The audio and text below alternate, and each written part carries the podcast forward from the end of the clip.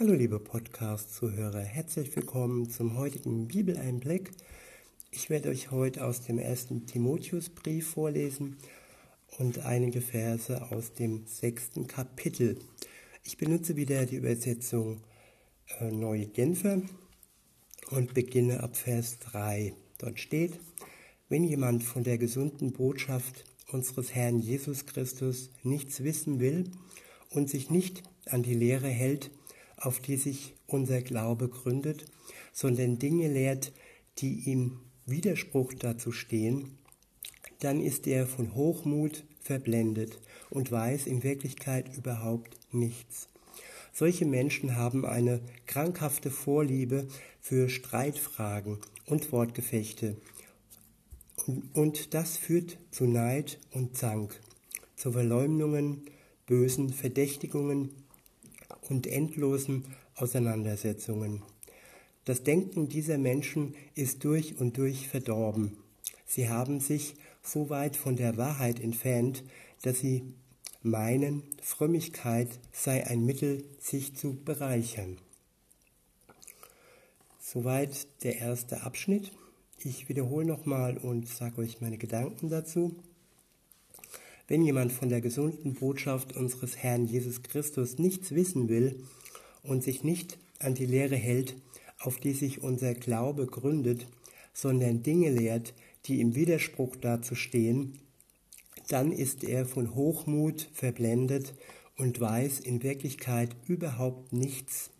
Solche Menschen haben eine krankhafte Vorliebe für Streitfragen und Wortgefechte und das führt zu Neid und Zank, zu Verleumdungen, bösen Verdächtigungen und endlosen Auseinandersetzungen. Das Denken dieser Menschen ist durch und durch verdorben. Sie haben sich so weit von der Wahrheit entfernt, dass sie meinen, Frömmigkeit sei ein Mittel, sich zu bereichern. Ich finde gerade die letzte Aussage sehr interessant. Frömmigkeit sei ein Mittel, sich zu bereichern. Viele versuchen durch Spenden, durch irgendwie große Massen sich zu bereichern und ähm, nutzen so ihre Frömmigkeit aus. Und ich finde das nicht in Ordnung, dass man nur, weil man sich fromm darstellt, ob das jetzt wirklich äh, gerechtfertigt ist oder nicht, möchte ich mal außen vor stehen lassen.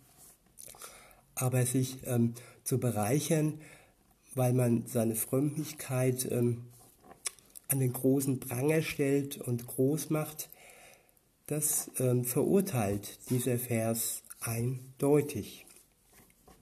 Und das finde ich auch gut so irgendwo. Ich denke, ähm, Gottes Wort ist ein, ein, eine Kostbarkeit, die wir umsonst und aus seiner Gnade heraus, aus Gnade heraus äh, bekommen.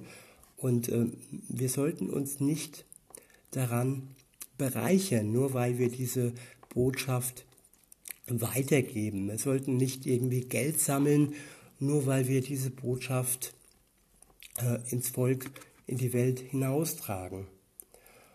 Und ähm, wenn jemand sich ganz stark von dieser wahren Botschaft ähm, trennt und irgendwo äh, im Widerspruch steht, dann kann man das auch erkennen, dass diese Menschen dann hochmütig sind und eigentlich in Wirklichkeit überhaupt nichts wissen.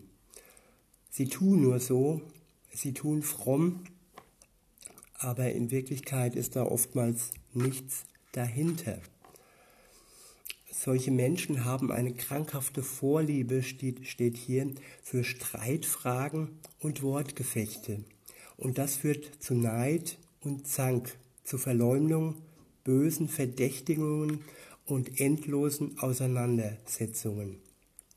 Das klingt ziemlich kriegerisch und ziemlich ohne Frieden, ohne Harmonie und ohne Liebe. Das Denken dieser Menschen ist durch und durch verdorben. Sie haben sich so weit von der Wahrheit entfernt, dass sie meinen, Frömmigkeit sei ein Mittel, sich zu bereichern. Finde ich schon interessant. Weiter geht's in Vers 6. Nun, ein Leben in der Ehrfurcht vor Gott bringt tatsächlich großen Gewinn. Vorausgesetzt, man kann sich, was den irdischen Besitz betrifft, mit wenigem zufrieden geben. Ich wiederhole nochmal. Nun, ein Leben in der Ehrfurcht vor Gott bringt tatsächlich einen großen Gewinn. Vorausgesetzt, man kann sich, was den irdischen Besitz betrifft, mit wenigem zufrieden geben. Einen richtigen Gewinn hat man nur, wenn man sich mit Gott eng verbindet, wenn man wirklich intensiv in seinem Wort liest und intensiv sich von seinem Geist leiten lässt. Und irdischen Besitz bekommt man oftmals, indem man viel arbeitet, Überstunden macht, Karriere macht, auf Kinder verzichtet und wenig Zeit für Gott hat. Und insofern ähm, ist das tatsächlich so, dass der Gewinn dann eigentlich eher klein ist. Also sollten wir uns doch mehr und mehr Zeit nehmen für Gott, fürs Gebet, für das Studium der Bibel und auch für unsere Geschwister. In Vers 7 geht es weiter. Oder haben wir etwas mitgebracht, als wir in dieser Welt, in diese Welt kamen? Nichts das Geringste. Und wir werden auch nichts mitnehmen können, wenn wir sie wieder verlassen. Wir haben nichts mitgebracht in die Welt. Wir kamen nackt und schutzbedürftig auf diese Welt. Und wir werden auch ohne etwas diese Welt verlassen. Das ist schon ein, ein Satz und eine Tatsache, die man sich schon mal vergegenwärtigen sollte. In Vers 8 heißt es, wenn wir also Nahrung und Kleidung haben, soll uns das genügen. Wer jedoch darauf aus ist, reich zu werden, verfängt sich in einem Netz von Versuchungen und erliegt allen möglichen unvernünftigen und schädlichen Begierden, die dem Menschen Unheil bringen und ihn ins Verderben stürzen. Denn die Liebe zum Geld ist eine Wurzel, aus der alles nur erdenklich Böse hervorwächst. Schon manche sind von, vom Glauben abgeirrt, weil sie der Geldgier verfallen sind und haben dadurch bitteres Leid über sich gebracht.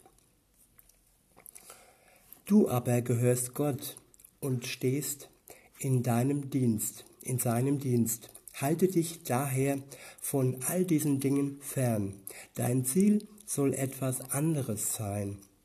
Ein Leben, das erfüllt ist von Gerechtigkeit, Ehrfurcht vor Gott, Glauben, Liebe, Standhaftigkeit und Freundlichkeit. Ich wiederhole nochmal den letzten Vers. Du aber gehörst Gott und stehst in seinem Dienst. Halte dich daher von all diesen Dingen fern. Dein Ziel soll etwas anderes sein. Ein Leben, das erfüllt ist von Gerechtigkeit, Ehrfurcht vor Gott, Glauben, Liebe, Standhaftigkeit und Freundlichkeit. Das sind Werte, die wirklich kostbar sind und auch kostbarer wie, wie Geld sind. Und man erreicht sie nicht, wenn man sich alleine nur darauf fixiert, mehr Geld zu erwirtschaften und reicher zu werden.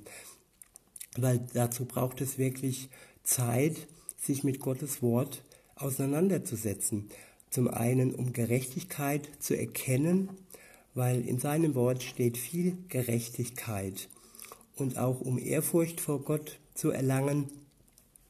All das, was in der Bibel steht, erweckt in uns sehr viel Ehrfurcht vor Gott.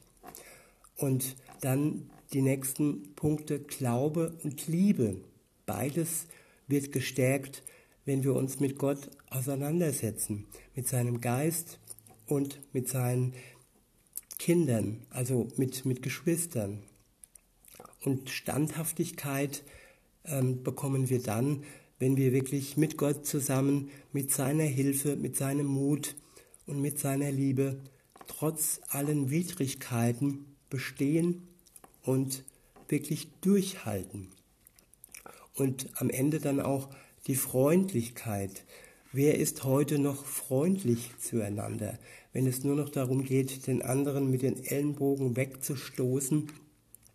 Darin steckt viel ähm, Unfreundlichkeit. Also Freundlichkeit ist etwas, das sich Zeit nimmt und das den anderen wirklich mit liebevollen Augen anblickt.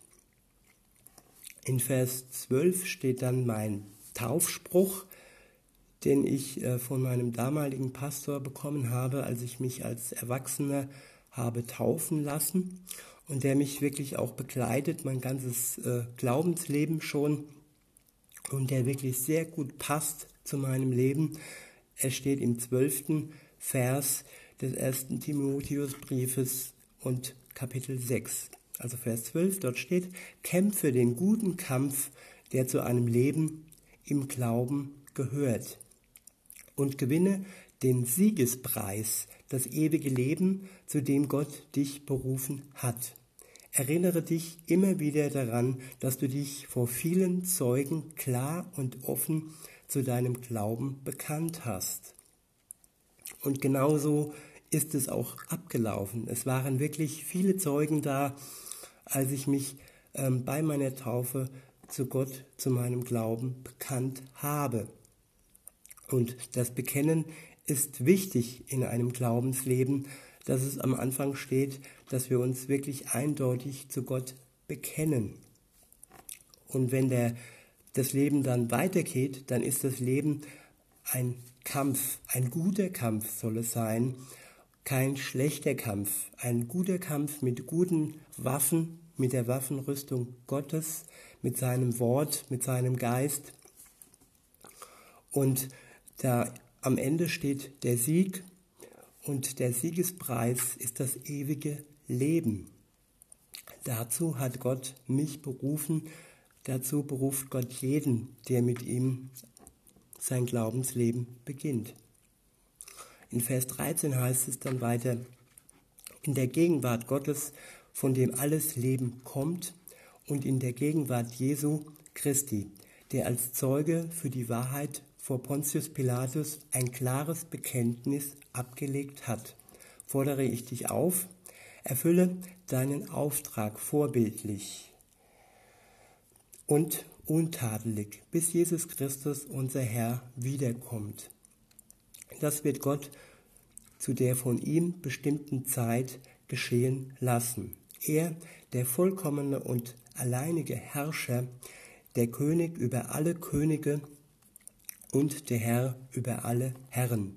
Er, der als einzige Unsterblichkeit besitzt und der in einem unzugänglichen Licht wohnt. Er, den kein Mensch je gesehen hat und den kein Mensch je sehen kann. Ihm gebührt die Ehre und Macht für immer und ewig. Amen. In diesem Sinne wünsche ich euch einen schönen Tag und sage bis denne.